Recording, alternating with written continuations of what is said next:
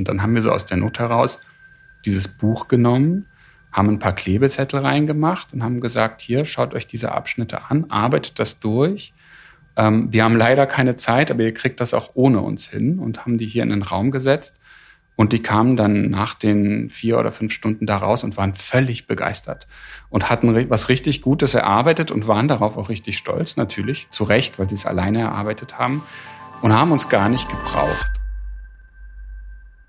Hallo und herzlich willkommen zu einer neuen Folge Radio City Lab. Nach einer etwas längeren Pause sind wir zurück mit einem ganz besonderen Gast. Caroline Paulik-Thiel ist heute bei uns und wir sprechen über ihre und auch unsere gemeinsame Arbeit. Caroline ist seit 2015 Direktorin von Politics for Tomorrow, einer Initiative zur Förderung von menschzentrierter Innovation in der öffentlichen Verwaltung. Sie ist ausgebildet als Designerin und in Public Policy, eine interessante Mischung, über die wir heute noch sprechen werden. Sie ist Expertin für die Gestaltung von politischen Prozessen, von Multi-Stakeholder-Prozessen und auch von öffentlichen Beteiligungsprozessen. Und sie arbeitet mit politischen Institutionen und Verwaltungen von der kommunalen bis zur höchsten Bundesebene zusammen und natürlich auch international. Uns beide verbindet eine Leidenschaft für Transformationsprozesse im öffentlichen Sektor. Deshalb kennen wir uns auch schon lange. Caroline, ich freue mich, dass du heute bei uns bist. Hallo. Ganz herzlichen Dank für die Einladung. Du warst schon den ganzen Tag heute hier im Lab. Das äh, war mir gar nicht bewusst. Als ich heute Morgen reinkam, saßt du da schon mit einer Gruppe und hast gearbeitet. Was habt ihr denn gemacht? Wir hatten heute den Direktor der Chaos-Piloten bei uns zum Besuch. Das ist eine Business School in Dänemark, die in den letzten zwei Dekaden wirklich für uns entscheidend gewesen ist, weil sie revolutioniert haben, wie wir auf Geschäftsprozesse schauen, auf Business Model Entwicklungen und eben ganz äh, dem Namen nach uns äh, aufstellen, um in unsicheren Umfeldern zu navigieren und dort eben an dieser Schule wirklich Grundlagen für einerseits persönliches ähm, Development, persönliche Entwicklung, kreatives Leadership vermittelt werden. Auf der anderen Seite eben geschaut wird, wie kommen wir ähm, zu neuen Projekten, wie können wir uns aufstellen als Individuen, aber auch in der Art und Weise, wie wir Organisationen bauen, um dort ähm, einen Unterschied zu machen. Okay, cool. Klingt sehr spannend und danke, dass du solche äh, interessanten Menschen regelmäßig zu uns hier auch ins Lab bringst, um hier ähm, zu arbeiten. Jetzt sind wir schon mitten ins Thema eingestiegen, gehen jetzt nochmal zurück zum Anfang. Ich ähm, habe versucht, dich so ein bisschen vorzustellen. Das ist immer nicht so ganz leicht in diesen Feldern, wo es um Innovation und öffentliche Gestaltung geht. Also ich weiß nicht, ob es dir immer leicht fällt, anderen Leuten zu erklären, was du eigentlich machst. Deshalb wollte ich dir nochmal die Chance geben, das selbst zu tun. Ähm, mit welchem Satz würdest du deine eigene Biografie beginnen? Meine eigene Biografie würde ich mit dem Satz beginnen, es war einmal im Tal der Ahnungslosen. Okay, das musst du weiter ausführen. Ich bin in Dresden geboren, gehöre zu der Generation der sogenannten Unberatenen, das heißt dritte Generation Ost. Äh, in der Art und Weise, wie wir aufgewachsen sind, gab es wenig Umfeld, was uns erklären konnte, wie wir uns in dieser Welt, die sich damals drastisch geändert hat, irgendwie zurechtfinden, aufstellen, ähm, für eine Zukunft fit machen. Und trotz allem habe ich eben in einem Elternhaus, was damals auch Opposition gewesen ist, was mit auf der Straße war, irgendwie eine Grundlage gehabt, um mir eben in einem Umfeld, was in dem Moment unwissend oder das Tal der Ahnungslosen beschreibt Dresden als die Senke, wo kein damals Westfernsehen empfangen werden konnte, wie ich in so einem Umfeld trotzdem die Möglichkeit hatte, mich zu entwickeln, extreme Situationen vielleicht auch auszutesten und auf der anderen Seite wirklich europäisch auch angefangen habe zu denken. Und auch Transformation im politischen Bereich sozusagen hautnah und biografisch auch mit erlebt Absolut, hast. Ja. Seit äh, geraumer Zeit machst du das jetzt auch beruflich. Du bist Direktorin von Politics for Tomorrow. Ich weiß, dass du auch eine sehr spannende Biografie hast, das hast uns gerade schon den Einblick gegeben, aber dass du auch international viel unterwegs warst, auch ähm, in Kunst- und Designrichtung, bevor du in der öffentlichen Verwaltung gelandet bist. Vielleicht Magst du nochmal den Weg kurz skizzieren, äh, wie du dahin kamst, Direktorin von Politics for Tomorrow zu werden und dann natürlich auch, was ihr dort genau tut? Ja, vielleicht als Hintergrund, ich ähm, habe Design studiert, 3D-Design, ähm, damals in Holland an einer, an einer Kunsthochschule habe relativ schnell angefangen, dann auch direkt zu arbeiten, viel ähm, erstmal in Italien und äh, an der Schnittstelle von Mode und Kunst mit einem Label namens Bless, wo wir wirklich alle halber Jahre auch Shows in Paris in unterschiedlichen etablierten ähm, Einrichtungen von Louvre bis Palais de Tokio sozusagen dann organisiert haben. Und habe natürlich in dieser Zeit relativ äh, hart auch auf Deadlines hingearbeitet und dann aber auch gemerkt, was es eigentlich bedeutet, in so einem Business irgendwie einen Unterschied zu machen, einen Einfluss zu haben, ja, einen Trend auch mitzusetzen. Und äh, nach einigen Jahren mich entschieden, dann eher Richtung Kunst und nochmal eine Neuorientierung äh, zu versuchen für mich persönlich, weil ich eben gemerkt habe, diese schnelle Konsumwelt äh, ist äh, eigentlich genau das Gegenteil von dem, was mich anzieht, was mich treibt, was mich intrinsisch motiviert. Und über die Kunst, über äh, Kollaborationen mit, mit Björk und, und anderen äh, Künstlerinnen äh, in die Grassroots, äh, äh, wie soll ich sagen, in das Grassroots-Umfeld von Berlin mit den Prinzessinnengärten und europäischen Kooperationen, wo wir eher dann geschaut haben, wie kann man eine kreative Praxis, wie kann man äh, Ansätze sozusagen auch aus einem künstlerischen, aus einer künstlerischen Recherche einsetzen, um im lokalen und stadtpolitischen Umfeld Veränderungen ähm, zu bewirken. Und dort hat, glaube ich, auch diese enge Auseinandersetzung mit Lernprozessen an sich angefangen. Das Lernen spielt für dich schon seit jeher eine, eine zentrale Rolle. Absolut, dabei. absolut. Und auch die Art und Weise halt, wie wir lernen. Also Lernen als adaptives Element, als Momentum von Anpassung, von aber auch auf der anderen Seite Expression. Und ähm, da wurde das viel konkreter. Und wir haben ein Projekt gemacht, Unigrow City hieß es, also Uni, Grow und City wo wir uns angeschaut haben, wie ist es in Europa in unterschiedlichen Kontexten angesiedelt, ein erfahrungsbasiertes Lernen, ein Lernen in der Stadt, dadurch auch der Ansatz von der Gestaltung und von der Handlungsfähigkeit, die damit aufgebaut wird. Und von da an haben sozusagen, hat das ein Stück weit seinen Lauf genommen, dass ich Aspekte aus meiner Gestaltungs-, aus meinem Gestaltungsstudium und Ansatz verbinden konnte, viel stärker mit politischen Prozessen. Und habe dann nochmal Public Policy studiert und dort wurde es dann eben ganz konkret, weil ich auch eingeladen wurde zu unterrichten im Bereich von kreative Ressourcen und gesellschaftliche ähm, Transformation, wo wir eben wirklich auch dann angefangen haben, Kurse zu bauen und Curricula zu bauen, um das viel stärker zusammenzudenken, was vorher eigentlich undenkbar war und mhm. gar nichts miteinander zu tun hat. Und daraus ist dann Politics for Tomorrow geworden als ein Verein, oder? Wir haben 2012 mit Susanne Stöfhase und Claudia Dickmanns Next Learning gegründet. Das ist sozusagen der gemeinnützige Verein, mit dem wir angefangen haben, wirklich stärker in diese Lernprozesse, Kreativitätsprozesse, aber auch Beteiligungsprozesse reinzugehen. Und Politics for Tomorrow ist eigentlich entstanden, weil wir damals ähm, an der Humboldt-Viadrina School of Governance eben einerseits StudentInnen waren, aber gleichzeitig auch unterrichtet haben.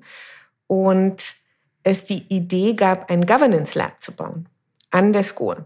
Leider ist die Schule pleite gegangen oder die Unternehmung damals. Und wir mussten sozusagen umpolen, haben überlegt, was können wir mit den Mitteln und den Möglichkeiten, die wir haben, zumindest in einem kleineren Format umsetzen und haben eben ein temporäres Governance Lab namens Politics for Tomorrow, innovative Ansätze in der Politikgestaltung 2015 organisiert. Die Idee gab es 2014, also auch schon in diesem School-Kontext länger und haben einfach alle ja, Vorbilder und auch internationale Labs, die es damals schon gab, mit MindLab, sag ich mal, als die Mutter der öffentlichen Innovationslabore, aber auch das chilenische GovLab, ähm, das Europäische Forum Alpbach, das 2015, wenn du dich erinnerst, zu der großen Flüchtlingswelle alle BürgermeisterInnen damals zusammengebracht hat, ähm, bis hin zu äh, Bottom-up-Initiativen wie Edge Riders äh, nach Berlin eingeladen und zwei, zwei Tage wirklich uns die Frage nach dem Wie gestellt. Also natürlich geguckt, warum macht ihr was und was macht ihr, aber wie macht ihr es eigentlich? Und da sehr handlungsorientiert, angewandt gearbeitet und wirklich neben den Keynotes eher den Fokus gesetzt auf Praxis, Wissensvermittlung, methodisches Lernen. Und das hat eben damals Kreise gezogen und äh, hat so viel Resonanz erzeugt, dass die Menschen, die da gewesen sind, uns gesagt haben, bitte macht weiter.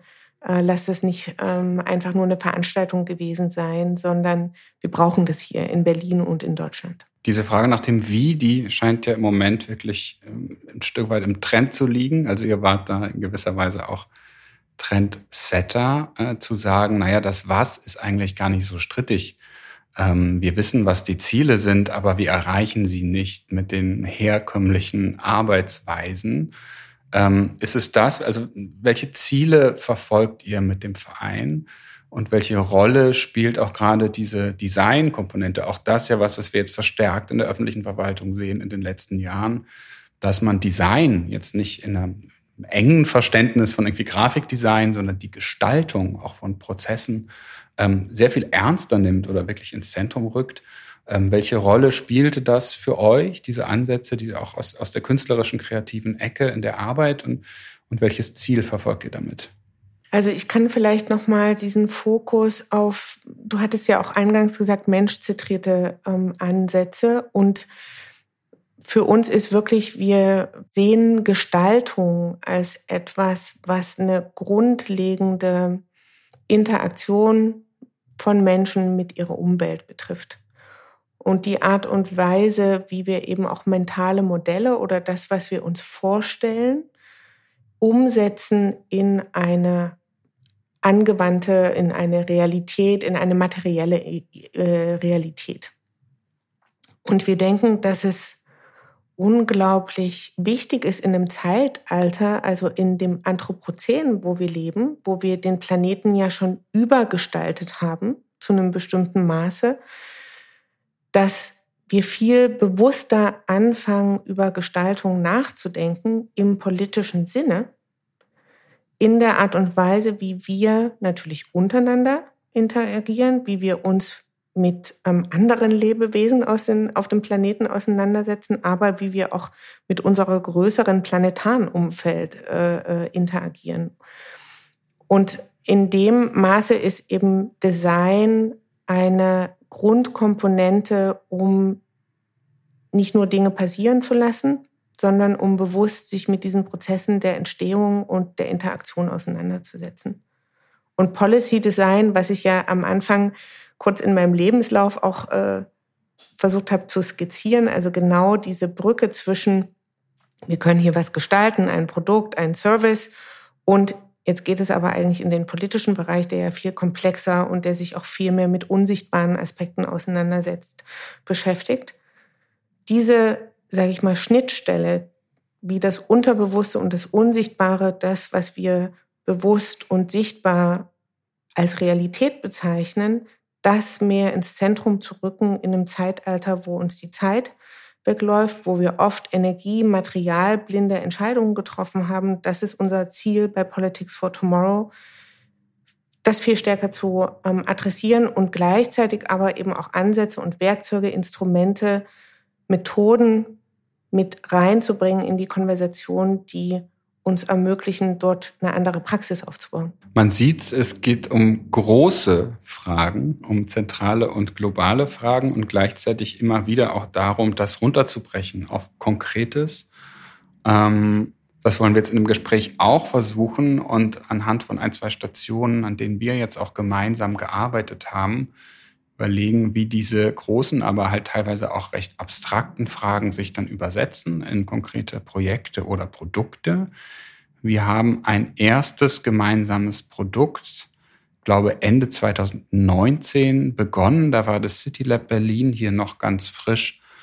Und ähm, wir kamen zu einer ersten Zusammenarbeit. Äh, ich erinnere diese Zeit so, dass wir hier im City Lab angefangen haben, neben der Entwicklung eigener digitaler Produkte auch viel Wissensvermittlung in Richtung öffentlicher Verwaltung zu machen. Also ne, da haben die Leute in der Verwaltung haben auch gesehen, oh, im City Lab entstehen irgendwie spannende digitale Dinge. Sowas wollen wir eigentlich auch. Wie macht ihr das eigentlich? Und wir haben angefangen, das zu erklären und haben schnell gemerkt, das ist eigentlich eine Riesenaufgabe, diese Wissensvermittlung. Es geht ja nicht um Digitalisierung hier nur im Sinne von irgendwie Programmieren, sondern es geht wirklich darum, auch anders zu arbeiten und Prozesse neu zu denken und so weiter.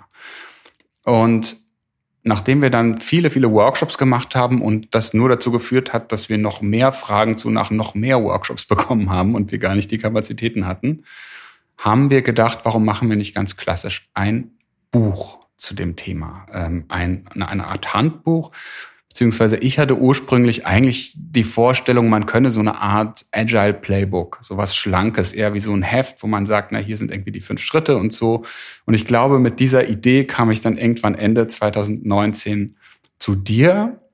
Und dann wurde ein ganzes äh, Buch daraus, ähm, was wirklich, nicht, wie viele Seiten hat das? 300, 250, irgendwie sowas. Ist auf jeden Fall ein ganz schöner Wälzer geworden, den wir in einem gemeinsamen Kraftakt mit einigen anderen äh, Personen natürlich noch, die an der Stelle gegrüßt seien, ähm, in kurzer Zeit gewuppt haben. Es war eine sehr intensive Zeit.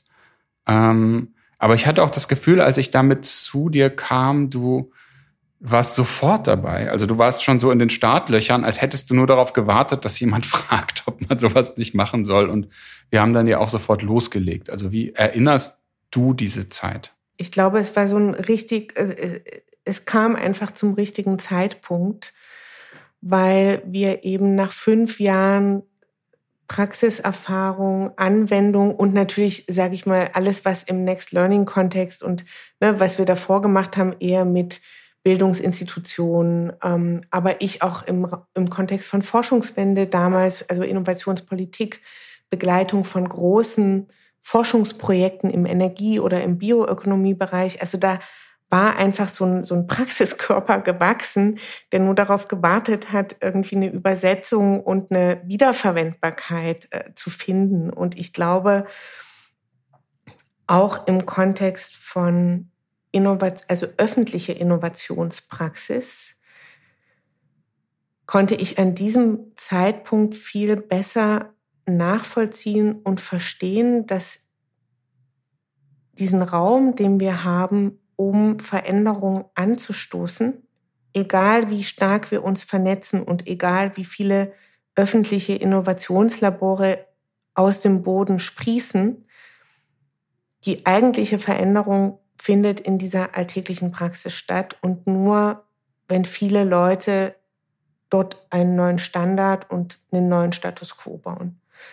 Und deswegen ist das Buch, was ja jetzt auch äh, schon mehrere Auflagen hat, so ein guter Ansatzpunkt gewesen, weil wir dort eben ganz deutlich eine Art Selbstermächtigung oder eine Grundlage irgendwie gegeben haben, um gar nicht zu konkurrieren mit bestehenden Ansätzen oder mit bestehenden Arten und Weisen, wie Projekte irgendwie durchgeführt werden, sondern eher einen Denk- und einen Handlungsraum und einen Experimentierraum direkt aufzumachen und zu sagen, okay, und hier ist aber nochmal eine Option, etwas, äh, äh, sage ich mal, die Art und Weise, wie wir Stakeholder einbinden oder wie wir einen Prozess aufsetzen oder wie wir Ideen generieren, nochmal ein bisschen anders zu rahmen und das auszuprobieren. Und bitte lies dieses ganze Buch nicht, sondern schau einfach, was für dich als einzelner kleiner Hack irgendwie erstmal funktioniert und dann vielleicht aber auch langfristig das Interesse weckt, um Routinen neu zu definieren und Prozesse irgendwie grundlegend anzupassen. Und für mich und für uns war das eine wahnsinnig schöne Einladung und Gelegenheit, um mit euch gemeinsam da auch ja, Erfahrungswerte abzugleichen und aber gleichzeitig auch eine neue Praxis eigentlich zu, ich sag jetzt mal, Also ein Standard zu entwickeln für eine neue öffentliche Praxis. Erstmal als eine Art Baseline, als etwas, was für jede Person, die sich dafür interessiert, verständlich ist. Genau, für die das Buch nicht kennen, es heißt Handbuch öffentliches Gestalten. Man kann es auf der CityLab-Webseite auch runterladen. Es gibt es auch als gedrucktes Exemplar äh, kostenfrei bei uns zu bestellen. Und es ist eben ein Methodenbuch. Es ist kein Theoriebuch, sondern es ist ein Praxisbuch mit ganz vielen kleinen Ideen und Formaten, wie man bestimmte Arbeitsschritte in solchen Innovationsprozessen, wo es ja oft darum geht, auch Neuland zu betreten und Neues auszuprobieren, wie man das machen kann, wie man das unkompliziert und auch ohne Anleitung machen kann. Tatsächlich war es für uns auch ein bisschen, wie ich schon sagte, aus der Not heraus, dass wir nicht die Kapazitäten hatten, um all diese vielen interessierten Menschen zu beraten dass wir das Buch so gestaltet haben, dass unser Ziel war, eigentlich soll jede und jeder dieses Buch hier mitnehmen können und dann einfach drauf losarbeiten. Und dann braucht die Person uns gar nicht mehr. Und das sind rückblickend für mich auch die, die schönsten Erfahrungen mit diesem Buch. Das Buch ist ja insgesamt sehr erfolgreich. Ähm, genau, ist jetzt, glaube ich, in der dritten Auflage ähm, und immer noch sehr stark nachgefragt. Und ähm, ich hatte zum Beispiel einmal hier ein Erlebnis hier im Lab, da sollten wir einen Workshop machen mit einer Gruppe hier aus einer Bezirksverwaltung. Es ging um ein Digitalprojekt, das die machen wollten. Und diese Gruppe kam am falschen Tag. Also die hatten das irgendwie den Termin falsch notiert und kamen dann aber mit der ganzen Abteilung, also acht oder neun Leute standen hier und hatten sich fünf Stunden freigeräumt für einen Workshop mit uns und wir nicht, weil es war einfach der falsche Tag. Und es war aber klar, die haben jetzt eine Menge Aufwand betrieben und äh, so schnell finden wir diesen Termin nicht. Und dann haben wir so aus der Not heraus dieses Buch genommen, haben ein paar Klebezettel reingemacht und haben gesagt, hier, schaut euch diese Abschnitte an, arbeitet das durch. Ähm, wir haben leider keine Zeit, aber ihr kriegt das auch ohne uns hin und haben die hier in den Raum gesetzt und die kamen dann nach den vier oder fünf Stunden da raus und waren völlig begeistert und hatten was richtig Gutes erarbeitet und waren darauf auch richtig stolz, natürlich, zu Recht, weil sie es alleine erarbeitet haben und haben uns gar nicht gebraucht. Und das war für mich eigentlich eine super schöne Erfahrung, das zu sehen und für die auch, ähm, weil sie, glaube ich, eigentlich mit so einer Haltung kamen, okay, hier führt uns jetzt jemand durch einen Prozess. Und dann gab es gar niemand, aber es gab dieses Buch und das hat gereicht. Ähm, ja, hast du vielleicht auch solche Erfahrungen gemacht oder hast du irgendwie eine Lieblingsmethode einen Lieblingsteil aus diesem Buch? Absolut. Also äh, wir haben auch natürlich das in unserem Kontext und auch in, in diversen Workshops oder in der Zusammenlegung von Lernkontexten ne, benutzt. Und es ist wunderbar irgendwie zu sehen, dass es eben dort Methoden gibt, die einfach selbsterklärend sind, die einfach eine, eine Möglichkeit bieten, bieten, um einzusteigen, um direkt in die Anwendung zu gehen.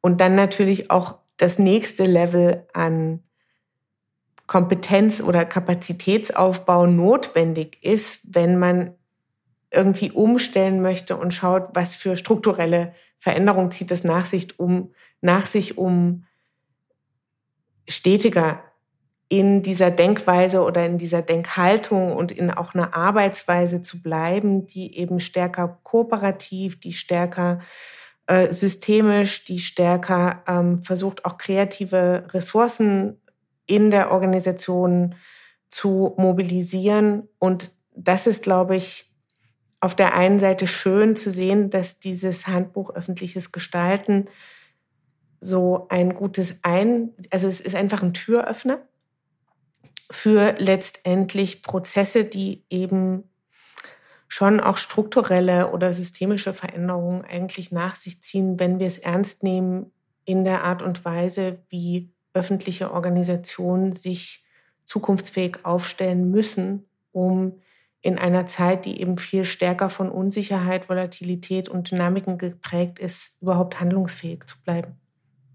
Ja, das Handbuch ist ähm, angelehnt an Elemente aus dem Service Design, auch dem, aus dem Design Thinking äh, entwickelt diese aber auch weiter, beziehungsweise passt sie so ein bisschen an an den öffentlichen Sektor. Insgesamt ist ja, kann man glaube ich sagen, sind solche Praktiken wie Design Thinking auch angekommen im öffentlichen Sektor. Wahrscheinlich haben viele Leute aus der Verwaltung das schon mal gehört oder sogar ausprobiert. Mein Eindruck ist, ähm, dass das zunehmend beliebt wird, aber auch nicht immer und nicht zwangsläufig zu guten Ergebnissen führt, sondern manchmal eher so diesen Charakter hat von, hör, jetzt machen wir mal was Verrücktes.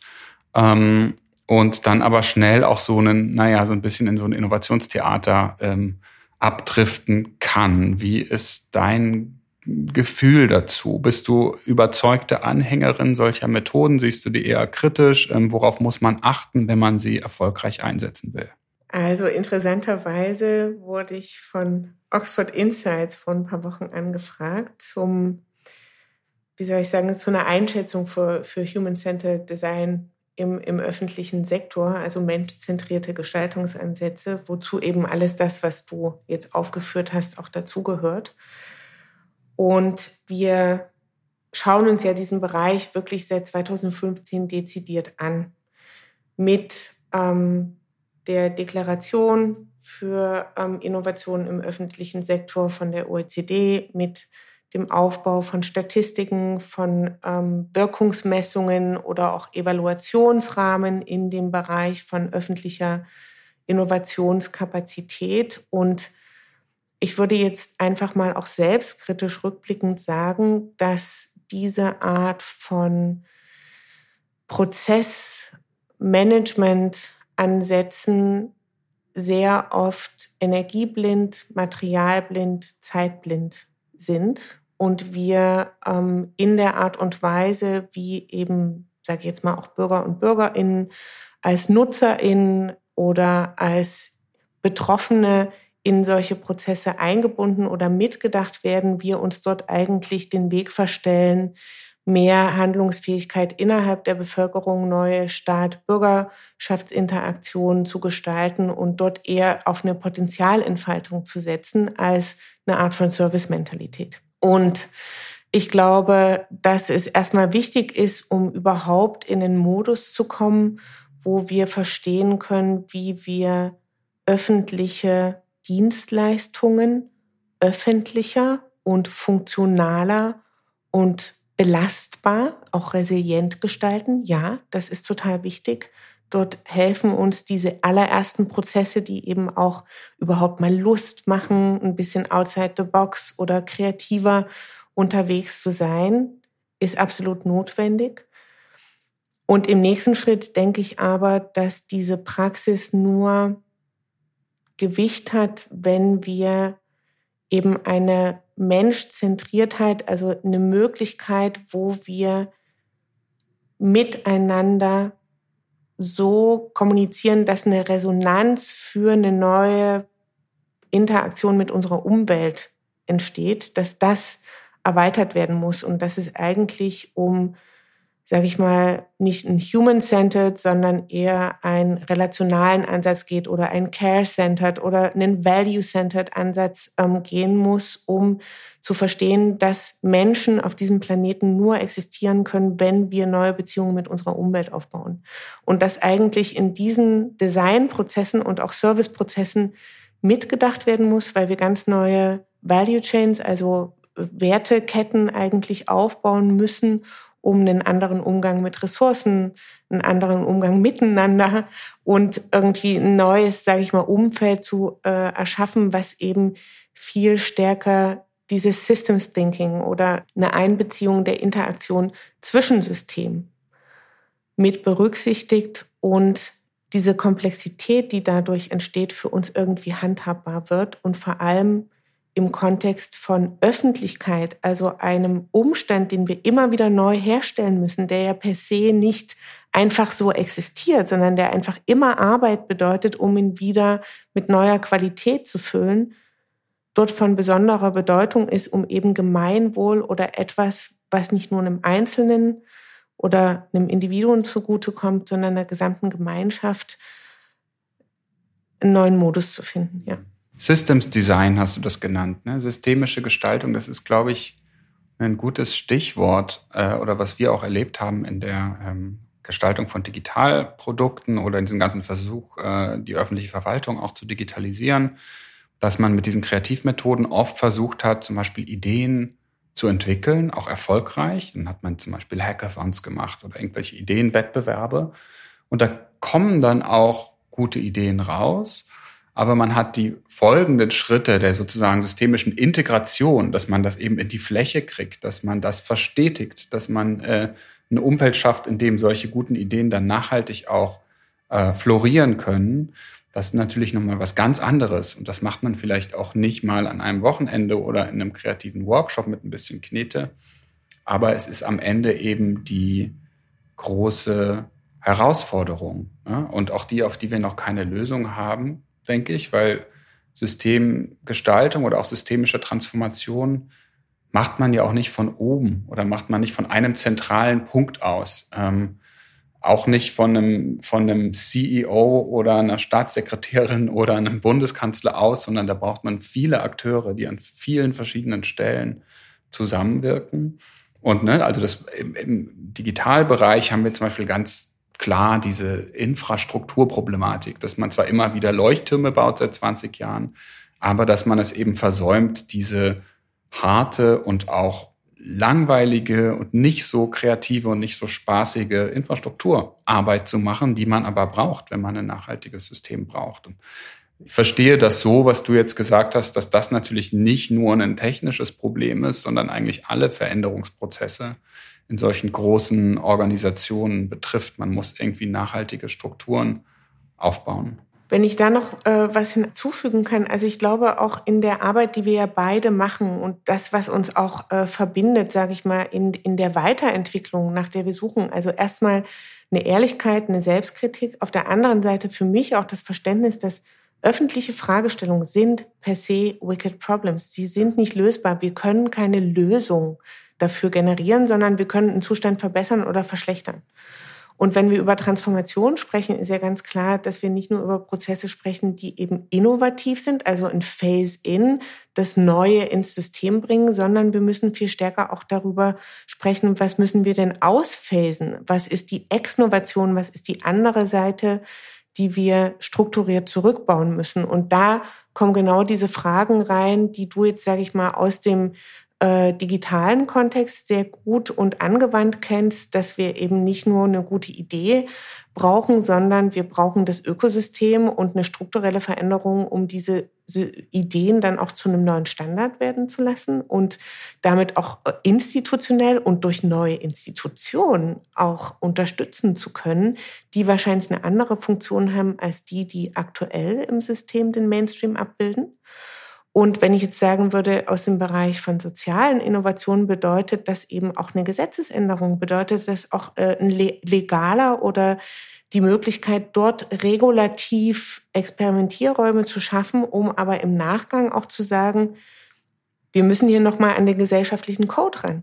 Und wir haben irgendwie, wir bevorteilen aktuell bestimmte institutionelle oder äh, geschäftliche Kontexte, die eigentlich zu einer Zerstörung beitragen des Gemeinwohls oder dessen, was alle betrifft und müssen andere Grundlagen schaffen, die uns im Sinne von Öffentlichkeitsbildung, im Sinne von öffentlichen Luxus auch, würde ich es irgendwie nennen, weil wir in ein Zeitalter kommen, wo der Wert des Öffentlichen noch mal viel größer werden wird, da wir in einer Gesellschaft, die sehr stark auf Privatisierung und auf Individuelles ausgelegt ist, eigentlich gar nicht mehr die Ressourcen haben werden, um das nachhaltig irgendwie zu unterfüttern. Also ich glaube, dass es dort wirklich noch mal kritisch mit Blick auf die biophysikalische Realität, in der wir uns aktuell 2022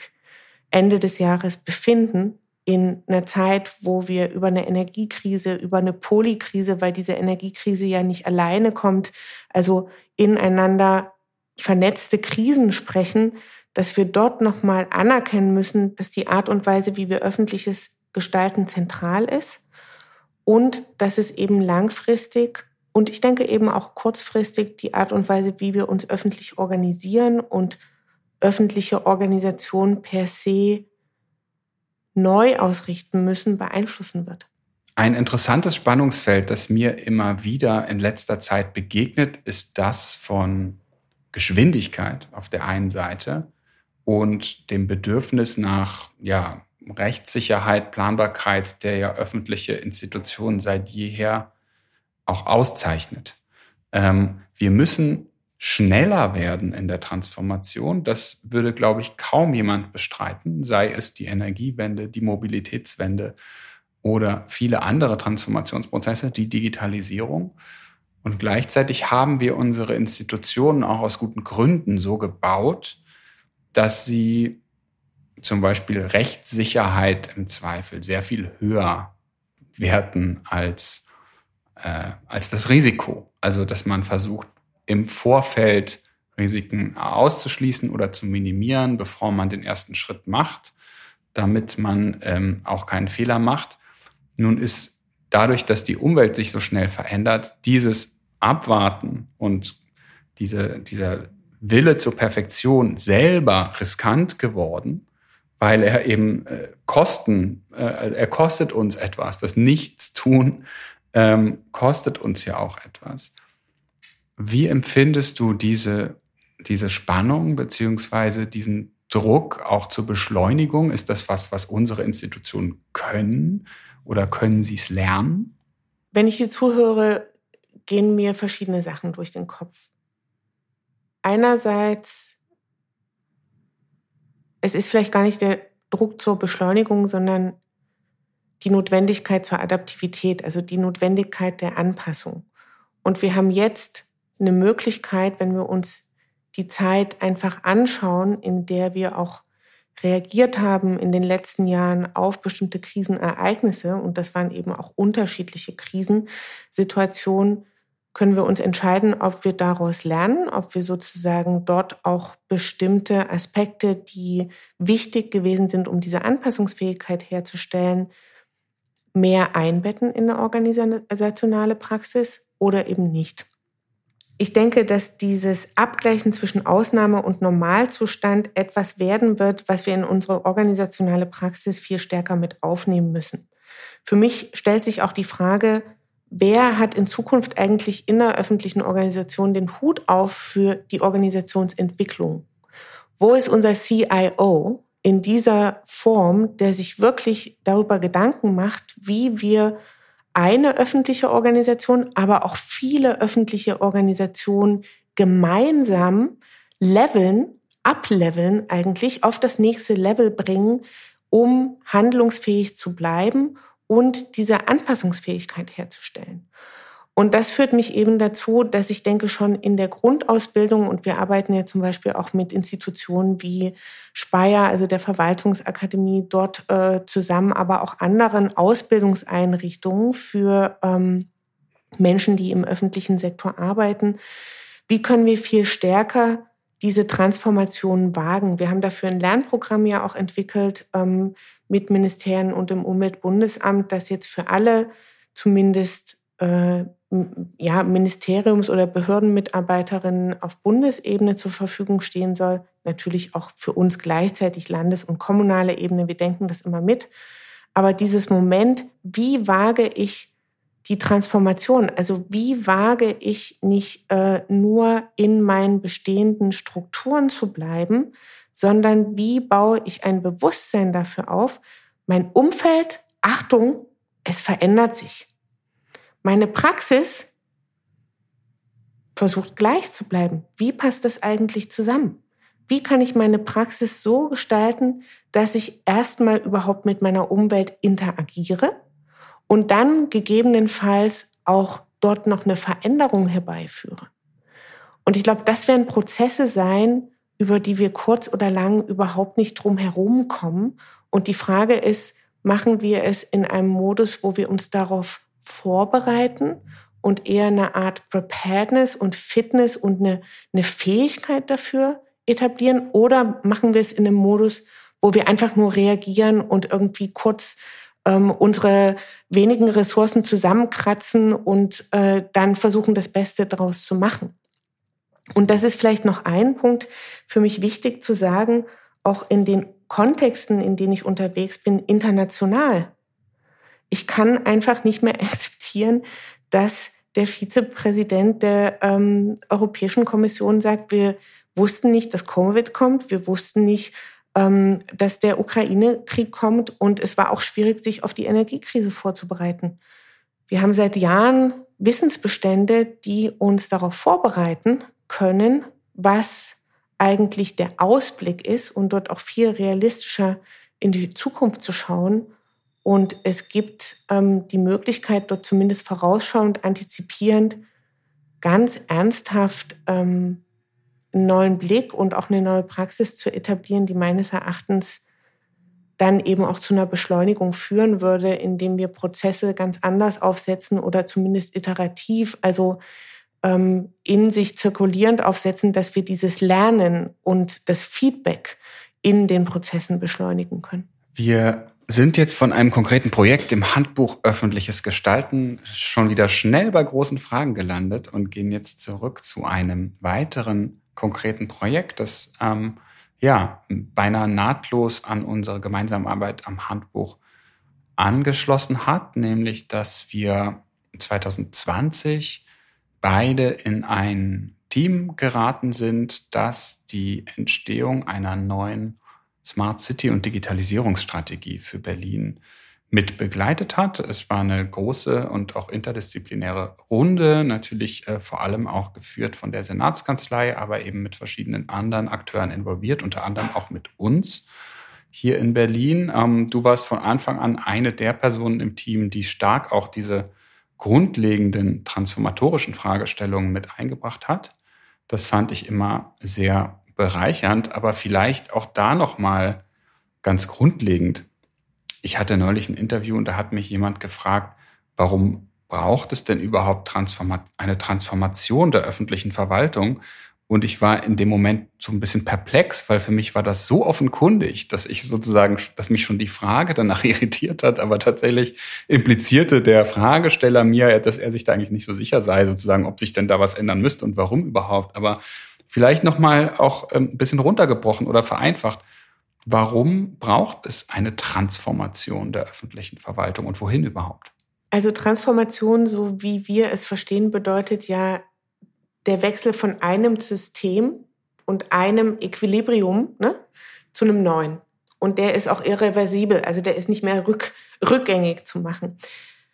Jetzt können wir uns entscheiden, im Bezug auf die öffentliche Ver Verwaltung wollen wir eine Transformation bei Design, indem wir aktiv gestalten, oder wird es eine Transformation bei Desaster?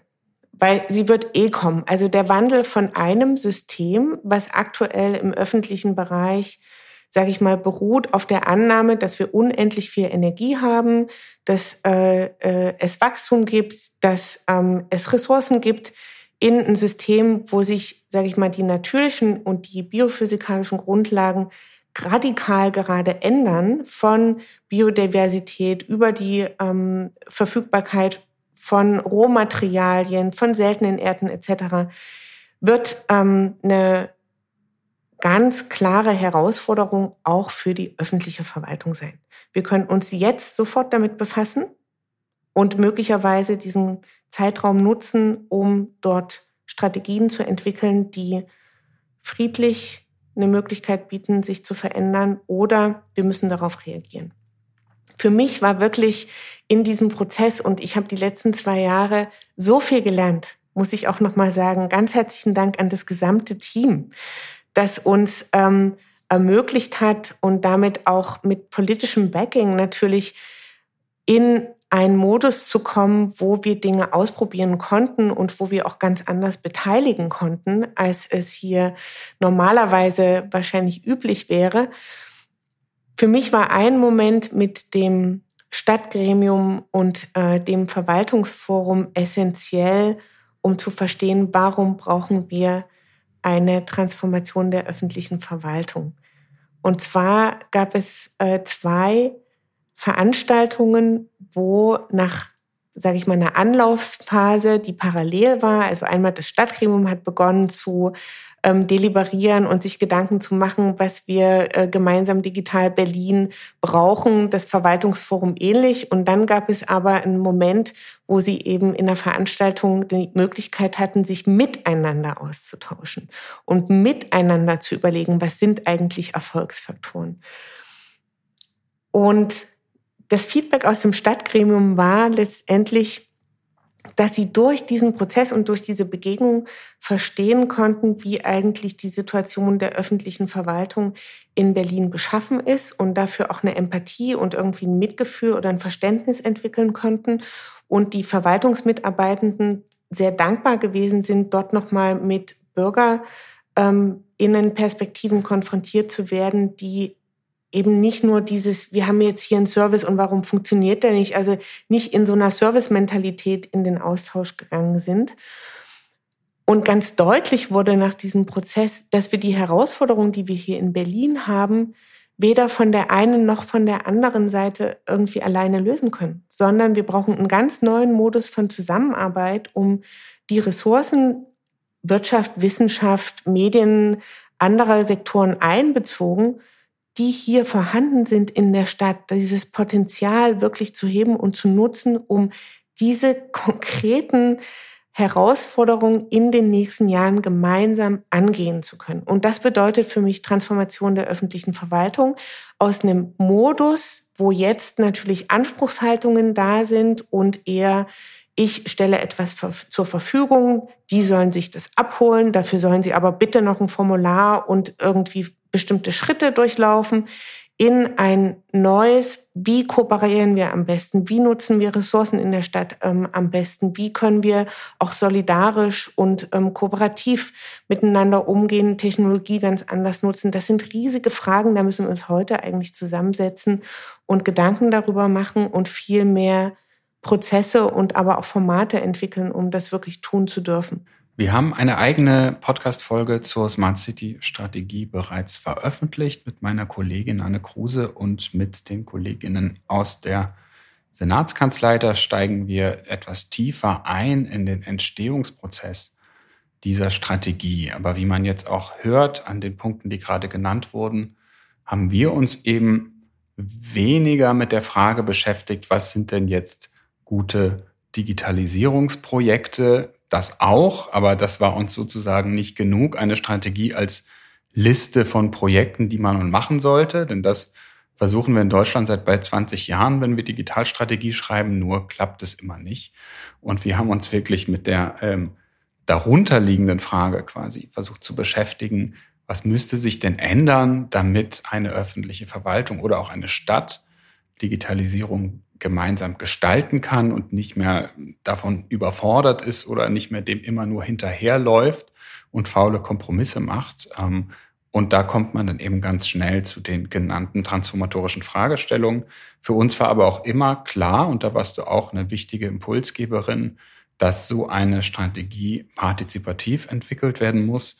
Und zwar auch nochmal anders partizipativ, als man sonst Partizipation von Strategieentwicklung kennt. Also dass dann eine Verwaltung irgendwas vorlegt und dann gibt man der Zivilgesellschaft irgendwie 14 Tage Zeit für einen Kommentar und dann war es das, sondern dass wir wirklich von Anfang an gesagt haben, worum es in dieser Strategie geht, das können wir eigentlich nur gemeinsam festlegen. Und du hast ja gerade zum Beispiel das Stadtgremium genannt, ein gelostes Gremium aus 70 Berlinerinnen und Berlinern, ähm, also wirklich absolut querbeet und sehr divers mit dem wir intensiv gearbeitet haben. Aber wir haben eben zum Beispiel auch viele Beschäftigte der Berliner Verwaltung ähm, mit einbezogen, also viele hundert tatsächlich, ähm, und sie um ihre Verbesserungsvorschläge gebeten. Es war für dich nicht der erste Beteiligungsprozess, sondern was, was du auf verschiedenen Ebenen immer wieder schon ähm, auch ganz hervorragend ähm, gestaltet und auch moderiert hast. Vielleicht ein Tipp, weil das was ist, also werden wir oft gefragt, auch von anderen Städten, worauf kommt es denn beim guten Beteiligungsprozess an? Also was hier bei der Entwicklung dieser gemeinsamen Digital Berlin-Strategie für uns ja auch Neuland gewesen ist, war die Etablierung eines legitimen, also eines Gremiums, was 100 Prozent Stadt plus beinhaltet, also einerseits Berlin abbildet, aber auch stärker nochmal stille Gruppen, marginalisierte Gruppen sozusagen dort mit einbindet.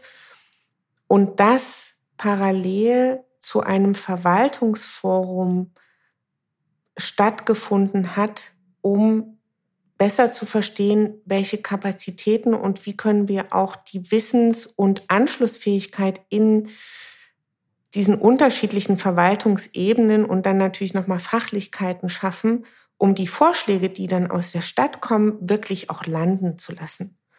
Und das wäre mein Tipp, beziehungsweise ist auch das Proof of Concept, was wir hier in Berlin mit dieser Strategieentwicklung erarbeitet haben, dass Beteiligungsprozesse nicht nur in Anführungsstrichen nach außen, sondern auch gleichzeitig nach innen und zwischen innen und außen gedacht werden müssen.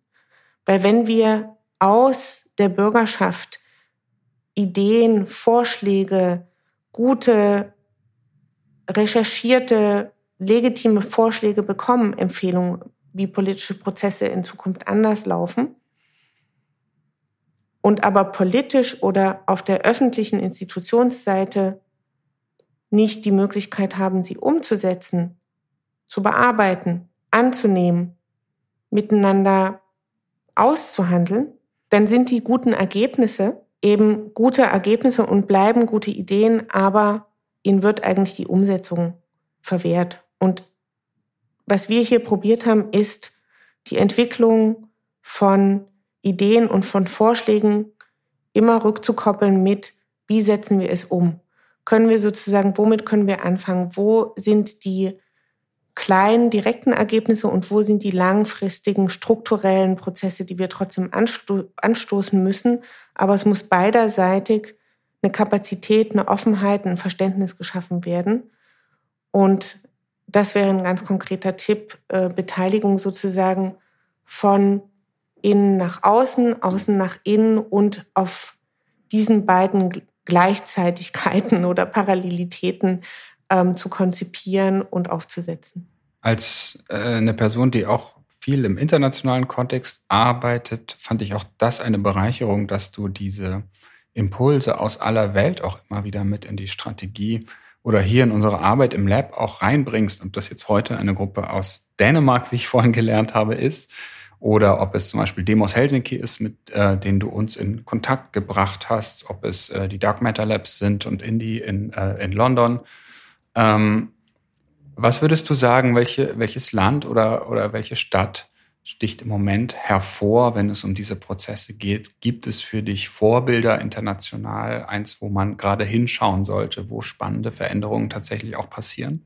ich denke wirklich in dem Bereich, wo wir uns in den letzten zwei Jahren getummelt haben, nämlich digitale Demokratie, Aufbau von neuen Kapazitätsprozessen, ist Audrey Tang Taiwan ähm, weiterhin etwas, wo ich sagen würde, da sollten wir ganz genau hinschauen und da sollten wir auch viel besser verstehen, wie diese Prozesse und Formate, die Sie da entwickelt haben, anschlussfähig gemacht werden können für unsere Kontexte, weil wir sind gar nicht so weit weg davon. Es geht immer um die Überbrückung von verschiedenen Rahmenbedingungen und wie komme, wie bekomme ich das Digitale oder den, den Online-Anteil zusammen mit einem On-Site-Ansatz? Wie baue ich ähm, hybride Brücken? Wie kann ich ähm, ein grundlegend akademisch oder wissenschaftliches äh, Wissen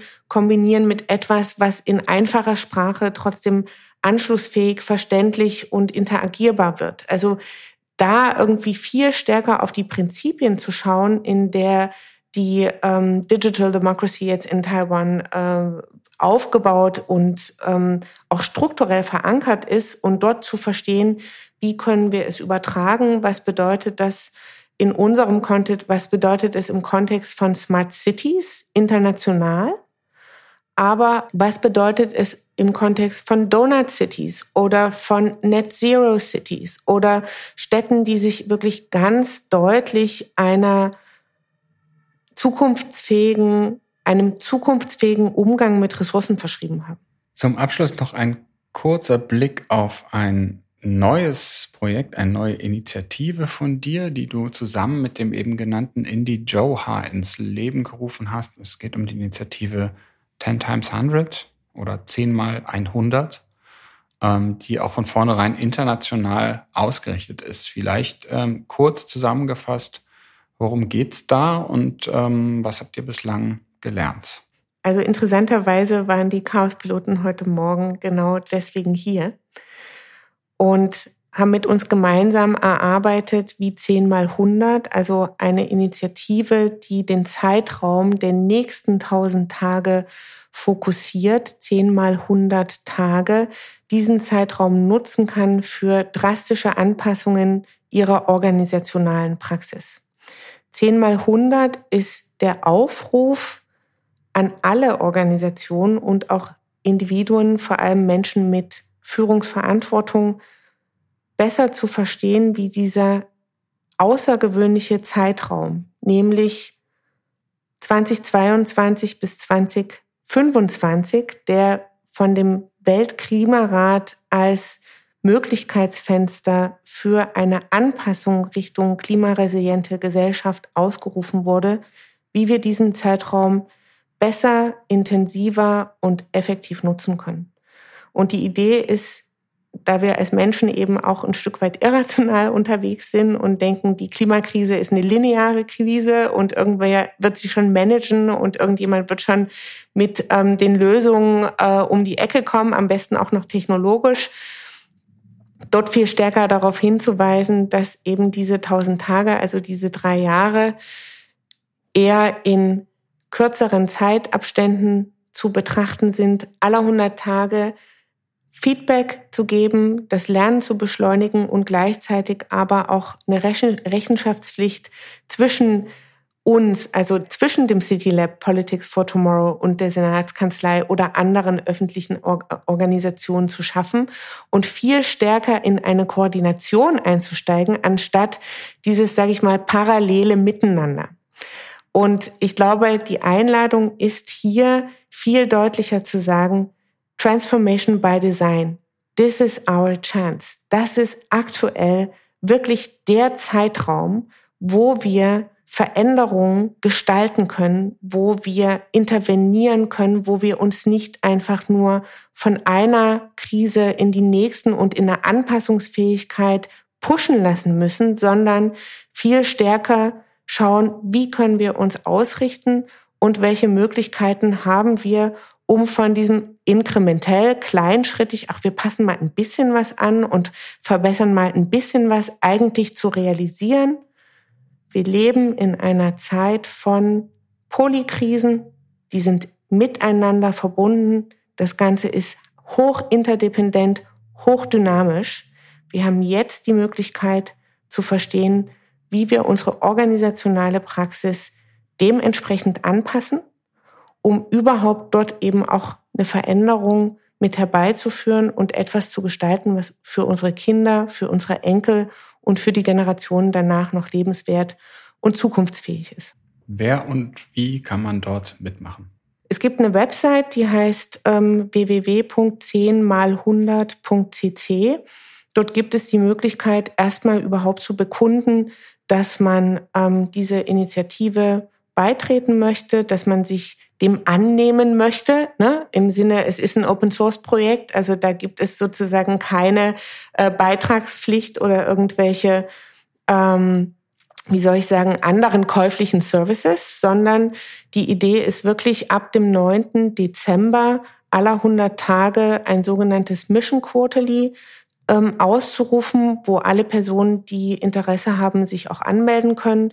Wir durch einen Modus gehen, wo wir gemeinsam mögliche äh, Krisenzustände, die wir aus unserer Perspektive erkennen, mappen, auf der anderen Seite aber eben auch Interventionsräume identifizieren und entwickeln Maßnahmen für eine drastische Intervention, also etwas, was in 100 Tagen wirklich von ähm, Menschen wie dir und mir in eine Neuausrichtung auch strategisch, organisational mit einfließen kann das ist etwas, was wir auf jeden Fall anbieten. Und auf der anderen Seite sind wir eben jetzt mit den Chaos-Piloten als ähm, Partnerorganisation, also Menschen, die gerne sozusagen auch stärker in die Entwicklung mit einsteigen möchten, im Austausch, um viel konkreter zu werden, was sind für Hacks möglich. Also wie könnt ihr als CityLab zum Beispiel in euren Quarterlies nochmal ein Plugin, ein 10 mal 100 Plugin mit testen, um viel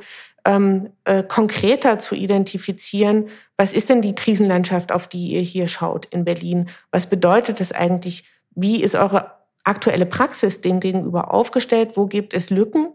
Und wie könnt ihr diese Lücken letztendlich schließen, um viel klarer eure Praxis an diese Landschaft, die ihr als real erachtet, irgendwie anzupassen? Und da ähm, gibt es die Möglichkeit, uns einfach zu kontaktieren und wir entwickeln eben gerade auch einen Ansatz, wo ja, Personen, die gerne möchten, selber Workshops, selber diese Materialien nutzen können, um sie in ganz unterschiedlichen Kontexten auszutesten. Was wichtig ist hervorzuheben, ist, dass 10 mal 100 sehr kompatibel ist mit einem agilen Leadership oder Agile Management Ansatz weil es einfach nur bedeutet, in diese pulsierenden und eher Feedback geleiteten ähm, Organisationsprozesse nochmal eine andere Perspektive mit aufzunehmen. Und für die Organisationen, die eben noch nicht in diesem Modus sind, und wir sind da auch in Gesprächen mit der Europäischen Kommission oder anderen größeren öffentlichen Organisationen, ist es eine Möglichkeit, um ihre Praxis zu pulsieren, also sozusagen stärker in so einen Feedback-Modus zu kommen und kürzere Zeiträume einzuräumen, wo man auch aus der gesamten Organisation letztendlich Feedback bekommt, um die Praxis eben auszurichten. Und genau das, was ich vorhin gemeint habe, wäre es eigentlich zuständig für öffentliche Organisationsentwicklung, das eben top-down und bottom-up denken kann.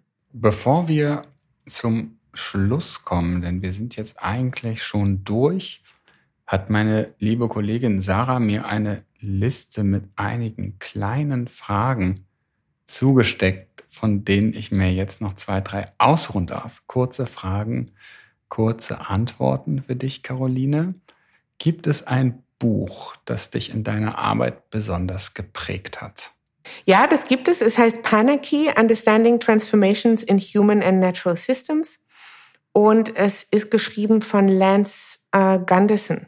Was hast du zuletzt neu für dich entdeckt? Neu für mich entdeckt habe ich zuletzt das Verständnis von Systemdemonstratoren. Dark Matter Labs, Indie Johar, die Arbeit, die sie machen, ist eben eine systemische, unsere auch. Aber das Coole daran, was sie entwickeln und wie sie diese Systemveränderung sehen, ist durch Systems Demonstrators, das heißt erfahrbare kleine Demonstrationen, die aber grundlegende systemische Veränderungen, die Art und Weise, wie wir Verträge schließen, die Art und Weise, wie wir Infrastrukturen bauen, Wissen transferieren etc. mit abbilden. Und ich glaube, viel von der Arbeit im City Lab läuft schon in diese Richtung, aber es müsste noch viel klarer als Systems Demonstrators eigentlich gerahmt werden, um eben auch diese unsichtbaren Ebenen viel deutlicher mitzudenken. Sehr interessant. Was war im beruflichen Kontext für dich die größte Enttäuschung und wie kamst du darüber hinweg? Die größte berufliche Enttäuschung, also Enttäuschung im wahrsten Sinne des Wortes, war für mich zu verstehen, dass die Arbeit, die wir mit Politics for Tomorrow machen, sehr oft eine Arbeit ist, um die uns niemand bittet und die auch nicht unbedingt erwünscht ist und gleichzeitig absolut notwendig. Und dort den Schritt zurückzutreten und auch zu verstehen, dass wir dafür keinen Dank erwarten können, dass die Arbeit am erfolgreichsten ist, wenn die andere Seite denkt, dass sie die Idee hatte und sie umgesetzt hat, dass ähm, es sozusagen auch ähm, dann oft Menschen in Führungspositionen sind, häufig äh, männlich, äh, die letztendlich dort für sich diesen Erfolg einstreichen müssen, um überhaupt den nächsten Schritt innerhalb der Organisation gehen zu können, das sind für mich alles so Aspekte gewesen, die waren sehr enttäuschend und auf der anderen Seite aber auch bestärkend, um zu wissen, die Arbeit, die wir machen, ist wichtig, sie hat Wert und sie trägt zu einer Veränderung im Ökosystem bei, auch wenn sozusagen die Rahmenbedingungen dafür überhaupt nicht ideal sind ja, wenn man äh, gerade wie wir auch sich auf die Fahnen schreibt, äh, menschzentriert zu arbeiten, es ist sehr hart, wenn die Leute, denen man helfen will, mitunter versuchen, das aktiv zu verhindern, dass man ihnen hilft. Aber es gehört ein bisschen hier und da. Dazu, dazu muss ich sagen, helfen ist bei uns als Wort mittlerweile gestrichen. Sowieso nicht. Helfen sollte man sowieso niemand. Wir, wir können leider niemandem helfen, aber ähm, wir können zumindest versuchen, dort Kapazitäten aufzubauen, wie man in eine neue Selbstwirksamkeit kommt. Vorletzte Frage. Was gibt dir Hoffnung? Hoffnung geben mir Menschen wie du, deine Kollegen und Kolleginnen, unser Team, wirklich Personen, die in ihrem Alltag und in der Art und Weise, wie sie sich in die Welt stellen, nicht nur sich selber ermöglichen, Veränderungen anzustoßen, sondern eher Rahmenbedingungen und Infrastrukturen schaffen für andere Menschen, das auch zu tun. Und das ist unglaublich bestärkend für mich und eine wahnsinnig tolle Motivation. Und als allerletztes, ganz pragmatisch, wen sollten wir unbedingt einmal in diesen Podcast einladen? Als direkte Verbindung würde ich natürlich direkt sagen, in die Johar Dark Matter Labs, auf jeden Fall. Aber darüber hinaus und worüber ich mich selber auch sehr freuen würde, würde ich euch empfehlen, Edgar Peterse anzuschreiben. Der ist Director für die African Center for Cities. Und ich denke, dass wir viel stärker sozusagen auch in diesen globalen und den globalen Süden schauen müssen, um besser zu verstehen, wie wir unsere Städte resilient, aber eben auch kooperativ aufstellen.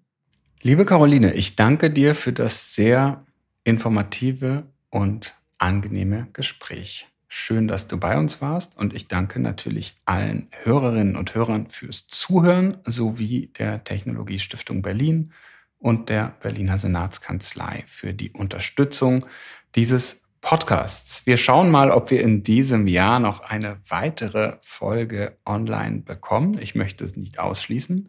Schaut gerne regelmäßig vorbei, bleibt uns treu oder abonniert diesen Podcast auf eurem Lieblingskanal. Kommt gut durch den Herbst und Winter und bis zum nächsten Mal. Danke, Caroline.